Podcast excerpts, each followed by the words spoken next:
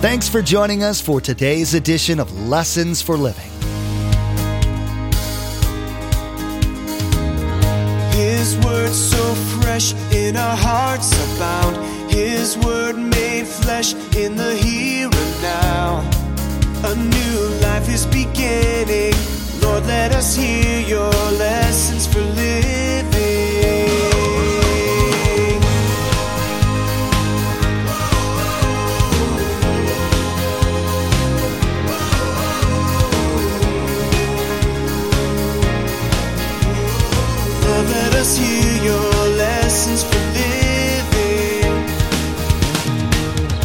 The thief, Satan, comes only to steal, kill, and destroy. Not only your health, not only your finances, not only your peace, but your soul. And he blinds the eyes and the minds of unbelievers so they cannot accept the truth of God's word. But Jesus, in the same verse, says, I have come that they might have life and they might have it to the full. The passage you hear quoted is from Jesus and is generally applied from Jesus' time to the present.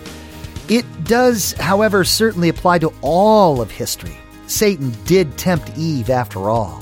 His plan for mankind has been, since his fall, to steal, kill, and destroy any positivity God wants to bless mankind with. As Pastor Mark will be teaching, you will hear about that in the life of Saul. Saul gave in to his pride and resisted God's commands. He opened himself to the destructive influence of the devil. This is clearly contrasted with David, who gave himself fully to God and reaped those benefits. Remember, there's quite a few ways to receive a copy of Pastor Mark's teaching. We'll be sharing all that information with you at the close of today's broadcast. Now, here's Pastor Mark in 1 Samuel chapter 16 as he continues in his series called The Life of David.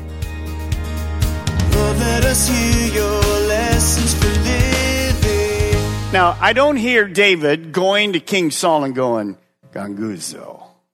Man, I got to go to the kingdom, then I got to go back to the field, then I got to go back to the kingdom, I got to play my harp, then I got to go back over here. Man, like I'm working overtime. Is there time and a half for this? See, we're into that environment. We're simply into that environment. One of the things you notice about David, he was always busy doing what God ordained for him to do. If you and I get to the place where the only thing we can do is spend time doing what we want to do, we all need a little bit of that. We all need a day off. We all need those kind of things. But if the driving force in your life is nothing but to please you and stuff from this world, then we missed it. We have 7 billion people. More than 2 billion never heard the name Jesus. And I cannot just be about my business. You remember Jesus one day simply said this I must be about my Father's business. That's what David's doing. Wherever God calls him, he goes. His dad is still over him, he takes care of the sheep. The king calls, he goes to the king. That's what you need to be doing. That's what I need to be doing. Make sure that we're doing things that outlast our life here because it's very short. Enjoy a day off, enjoy your recreation, all of us, whatever, but we need to be doing things for the kingdom of God. Now, on the job training is very interesting. God is going to use every part, I love this, every part of David's life Oh, he's going to use the shepherding part a lot.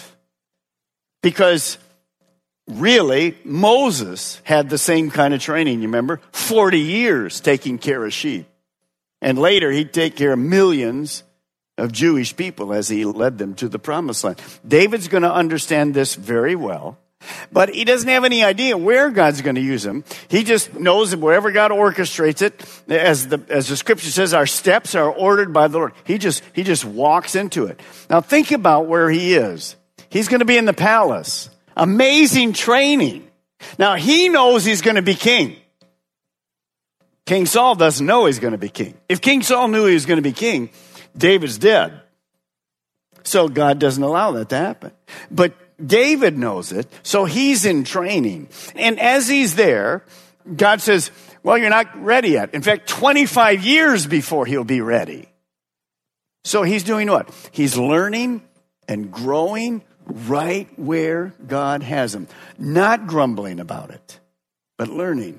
Patience, the big one. I was thinking as I was studying for this teaching tonight, I started as a kind of helping in the youth. We used to have uh, Christ ambassadors in the old AG church. And I used to help in the youth, teach. And then I went off to college and I ended up teaching a Bible study at InterVarsity Christian Fellowship. First time I was exposed to all kinds of denominations. Then, of course, first time they were exposed to me. It was exciting. I was learning a lot. Then basically I taught Sunday school. Then later on, I would teach a larger group. And then later on, I would fill in for the pastor when he was gone. And I was thinking about all that. And then for about 30 years, God had me in pharmacy. And I had managing all kinds of people and millions of dollars and all that kind of stuff. Wondering, what a, and so when we started the church, every part of that God used initially. The finances, the people, the managing, the patience, all different denominations. I mean, I'm a pastor. It's not a problem to go to the hospital. Hey, I've worked there for 30 years. I can just walk into a room. Doesn't bother me too much at all. Not unless people are throwing up all over the room, then I'll probably join them or something. It's no problem. But I know where to go and get the stuff and clean it up, you know, whatever. And so understand where you're at tonight. You've heard me say this before, so it's so important. God never wastes anything in our life. And He uses it so we can use it to expand the kingdom of God. Now, later on, you're going to read something in 1 Samuel 17 15. It says this David went back and forth so he could help his father with the sheep of Bethlehem. So he is all over the place, just following God's instructions. So, what does he have? The king calls him. What does he do? He comes and serves. His father says, Come take care of the sheep. He comes and takes care of the sheep. His father, in a few moments here, will say, Go to the battlefield. Take some goodies to your brothers. He goes there. Here's what I want you to write tonight David had a servant attitude. That's the same attitude that every single Christ follower needs. Now, where do we see that in the life of Jesus? Let me read to you. Philippians chapter 2. Though he was God, he did not think of equality with God as something to cling to. Instead, he gave up his divine privileges. He took the humble position of a slave and was born as a human being. When he appeared in human form, he humbled himself in obedience to God and died a criminal's death on the cross. That's another one of those wonderful comparisons. David was actually a king but he put it all aside and served his dad as a shepherd, obedient to whatever his dad wanted. When the king called him, he went. He served. It's a beautiful picture. Now, look at verse 22. Then Saul sent word to Jesse, saying, Allow David to remain in my service, for I am pleased with him. The next thing I want you to write is this, because it goes perfectly along with servant make sure that you are known for a person that's faithful in the little things. That's what Jesus was. That's what you and I want to be. Just the little things. A lot of people never know, they never see any of that. You're not doing it for people, you're doing it for God. So just be faithful, a person of integrity, just in the little things, being obedient to God. Look at verse 23 now. Whenever the Spirit from God came upon Saul, that evil spirit that he allowed to come, David would take his harp or lyre, lyre, and play. Then relief would come to Saul, and he would feel better, and the evil spirit would leave him. Now, this was not new in the ancient world. A lot of ancients believed that music had this amazing influence in the spiritual realm. And uh, Technically, that isn't a harp, that's a lyre, this instrument with a flat sounding box and two curved arms and so forth. That was really what David became well known with. By the way, they found these in Megiddo. When you go to Israel, they found these there. So it was something that was interesting. Now think about this. Somehow music was directed by God through David to bring peace and ward off the evil spirit. That's still the same tonight. Music can either take you toward God or music can take you away from God. Did you know that? And so it can take us to God and away from God. Of course, David wrote many, many songs and was actually known as the sweet psalmist of Israel. And uh, he was also credited for kind of creating and establishing these temple musicians.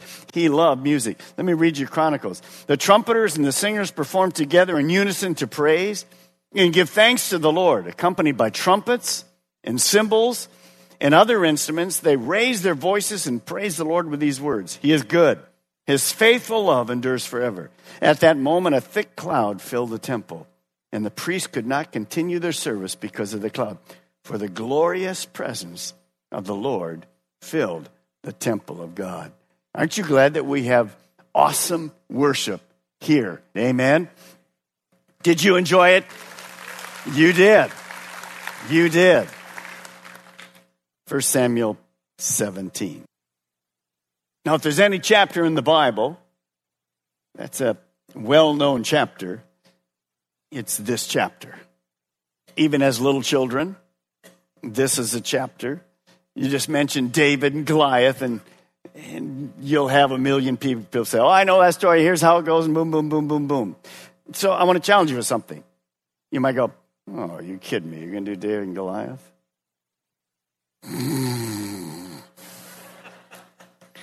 no, listen up. Because really, this is one of the most powerful battles in all of Scripture. And there's great truth for us tonight what you discover here is that David trusted God, and then God, through that trust, delivered not only David, but uh, his people. Now, this is where we see some amazing things begin to happen. We won't get all of this chapter, just part of it. This is where we see that David, who's already chosen and anointed privately and playing for King Saul as a court musician, he'll begin to move to the forefront, even though it'll be many years until he's actually king.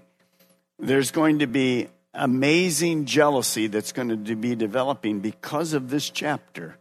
And this is the part that will cause Saul to always want to kill David. So it will enter in because of all of this that we begin to see. Now look at chapter 17, verse 1. Now the Philistines gathered their forces for war and they assembled at Sukkoth in Judah, and they pitched camp at Ephes, Ademin, between Sukkoth and Azekah.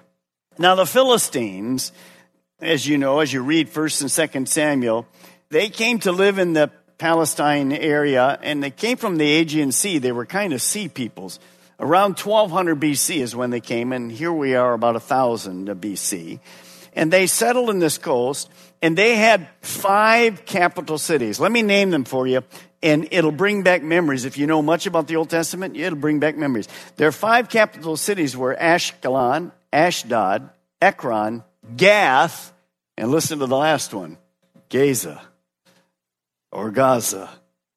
Interesting. Now, during the reign of Saul, there was continued conflict. They were always raiding and ridding, and, Saul was always trying to get rid of them. They're always a problem in the nation of Israel. Verse 2. Now, Saul and the Israelites assembled, encamped in the valley of Elah, and drew up their battle line to meet the Philistines. And the Philistines occupied one hill, and the Israelites another, with the valley between them. Now, we were just there about three weeks ago, four weeks ago now, and that we were actually at that valley. You can see at the top part of this picture, kind of where uh, in this area of Israel, and you can see those cities that I was talking about. If you look over to the right over there, you'll see Jerusalem and you'll see Bethlehem. So you kind of see where that is and where this area is, and then we go down here to the bottom and you see a blow up of it. It's easier for you to see it, not far from Gath. And uh, right there on those two mountaintops, the Philistine camp would be toward the sea. And as you can see, uh, Philistia up there, and the Israelite camp are right there. And that's where the armies were gathered. But when you read that verse, what are we reminded of tonight? When you have an army on one side and you have an army on the other side, what are we reminded of tonight? You've heard me say it how many times? Life is not a playground, it's a battlefield. It never changes. So Israel is at war again, that perpetual enemy. So we have two enemy forces gathering on both sides of the Valley of Elah. Every one of us tonight are always in spiritual warfare. That's why I need to be filled with the power of the Spirit of God. Spiritual warfare is real. It's real. It is not this thing that we drum up. From the beginning of time, in the Garden of Eden, spiritual warfare was real. It happened, of course, in the heavenlies when Satan decided he wanted to be God. That's where it began. That's where the fighting began. He was kicked out of heaven. A third of the demons went with him. And immediately in the garden, we see a battlefield. That which was perfect became a battlefield and has never changed. You know this verse by heart, but notice it reminds us of what's at stake tonight. The thief, Satan, comes only to steal, kill, and destroy. Not only your health, not only your finances, not only your peace, but your soul. And he blinds the eyes and the minds of unbelievers so they cannot accept the truth of God's word. But Jesus, in the same verse, says, I have come that they might have life and they might have it to the full. So we're reminded again, by the way, the day you become a Christian, a Christ follower, you enter the kingdom of God, and God wants you to follow him and obey him, and Satan immediately, who is where you were serving, you were in the kingdom of Satan before, immediately he comes after you. And that's why it's so important if you have new believers and they're your friends that come up and get saved, like we do every week, people come and get saved. Why they need to be in the 101 and the 2. They need to understand that they've changed kingdoms and now there is a real enemy, Satan, that's against them. And if they're unaware of the devices of Satan, so easily will they fall. So it's a critical time. It's like a brand new baby. And that baby is so open and so unaware of the enemy that's really there. So understand tonight. Now, when the children of Israel approached the promised land, you remember one of the reports came back and said, We can't take this land. Remember why? Too many giants there. Well, it hasn't changed too much. Look at verse 4. A champion named Goliath, who was from Gath, came out of the Philistine camp he was over nine feet tall. Most people think about nine nine. He had a bronze helmet on his head, wore a coat of scale armor of bronze weighing 5,000 shekels. On his legs, he wore bronze greaves, and a bronze javelin was slung on his back. His spear shaft was like a weaver's rod, and its point weighed 600 shekels. His shield's bearer went ahead of him. Not, not only that, he got somebody in front of him. So when Goliath would go to Publix to weigh himself, he had he had to take his armor off because his armor weighed 125 pounds. He also had to set his spearhead, just the spearhead, weighed 15 pounds. Some of us have 20 pound weights and we're trying to, the spearhead that he would throw weighed 15 pounds. Uh, basically, when he got on the scale, it didn't matter. It just went, it's over with. He needed the meat scale in the back room to get on most people feel he was about 600 pounds. Now, 9 9 and 600 pounds. How would that be as you looked at him? All of us would look like what? Exactly. Goliath stood and he shouted to the ranks of Israel Why do you come out and line up for battle? Am I not a Philistine? And are you not the servants of Saul? Now choose a man and have him come down to me. If he's able to fight and kill me, we will become your subjects. But if I overcome him and kill him, you will become our subjects and serve us. And the Philistine said, This day I defy the ranks of Israel. Give me a man and let us fight each other. On hearing the Philistines' words, Saul and all the armies were dismayed and terrified. That's amazing. Choose a man that will come and fight me. Do you see the picture of Jesus Christ? You see it? But understand this whose job was it to really fight? King Saul. King Saul was the warrior. He should have gone, but he's as much afraid as everybody else. And here's something you want to write. I think this is, this is, this is huge. Let's remind ourselves tonight where the battle is. It's in the mind. It's in the mind. Notice, he was huge to see. We saw that. But notice what he does. He has great words to speak. And so his words cause fear and panic in the people's minds. Thoughts take place in our mind. So our mind is, in essence, the battlefield. Every day, there's a spiritual war going on in the battlefield of my mind and your mind. You understand that every single day. And I just want to challenge you tonight at the end to understand if you've been fearful today, if you've allowed the Spirit of God to be overruled, what are some of the things that our mind does when we're facing a Goliath? when we're facing our own giants, what are some of the things that happen in our mind? Let me read them to you worry, doubt, confusion, depression, anger, and sometimes even condemnation. Now, where do all those come from?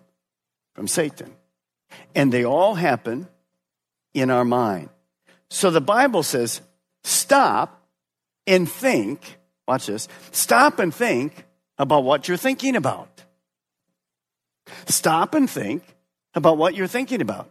How did that get in there? And so, what am I to do when I begin thinking like that? I think like God thinks. And how can I think like God thinks? I have to be in the Word. When I'm in the Word, I can have the mind of Christ and not the mind of the enemy. That's another reason we tried to share with you that we must be holding fast to the Word of God. Because the truths of the Word of God will eliminate that kind of thinking that comes from Satan. Look what's going to happen. Look what happened there. This isn't going to work. What, look what that person did to you. And pretty soon, we've imagined, you name it. And we have to take hold, as we'll talk more, Second Corinthians chapter, we have to take hold of that videotape that he loves to put in there. And we play it again and again. We take captive that thought and bring it into subjection. And that is what David's actually going to do. He's going to go to King Saul and his brothers and say, What are you thinking? We have God with us. If God before us, I'll say it to you, who cares who's against us? And Paul would pick up on that later. Today, Pastor Mark reminded you of the importance of having the attitude of a servant, including being reliable, carrying out whatever task you've been given to do. He also taught about the spiritual lives of the two men, Saul and David, showing the destruction coming into Saul's life versus the blessings in David's life. This is a reminder that the individual decisions you make have long term effects in your life. There's so much to learn from Pastor Mark's current series, so be sure to join us again. In the meantime, we'd like to offer you a CD copy of today's message for your own archives or for you to share with friends and family. Visit lessonsforlivingradio.com and click on Order a Message at the top of the page. There you'll be asked for the mailing information and be sure to include today's date. Each CD costs $5 to cover materials and shipping. Again, to order your CD copy, visit lessonsforlivingradio.com. Next time, Pastor Mark will begin the fourth installment in this series, The Life of David. You'll be introduced to the warrior Goliath. This will be a teaching about who the Israeli soldiers trusted in and who David trusted in. You'll be taught about the necessity of relying on the Spirit of God when faced with seemingly insurmountable situations. You've been listening to Lessons for Living with Pastor Mark Balmer of Calvary Chapel, Melbourne. Please join us again here on Lessons for Living, and together, let's do life right.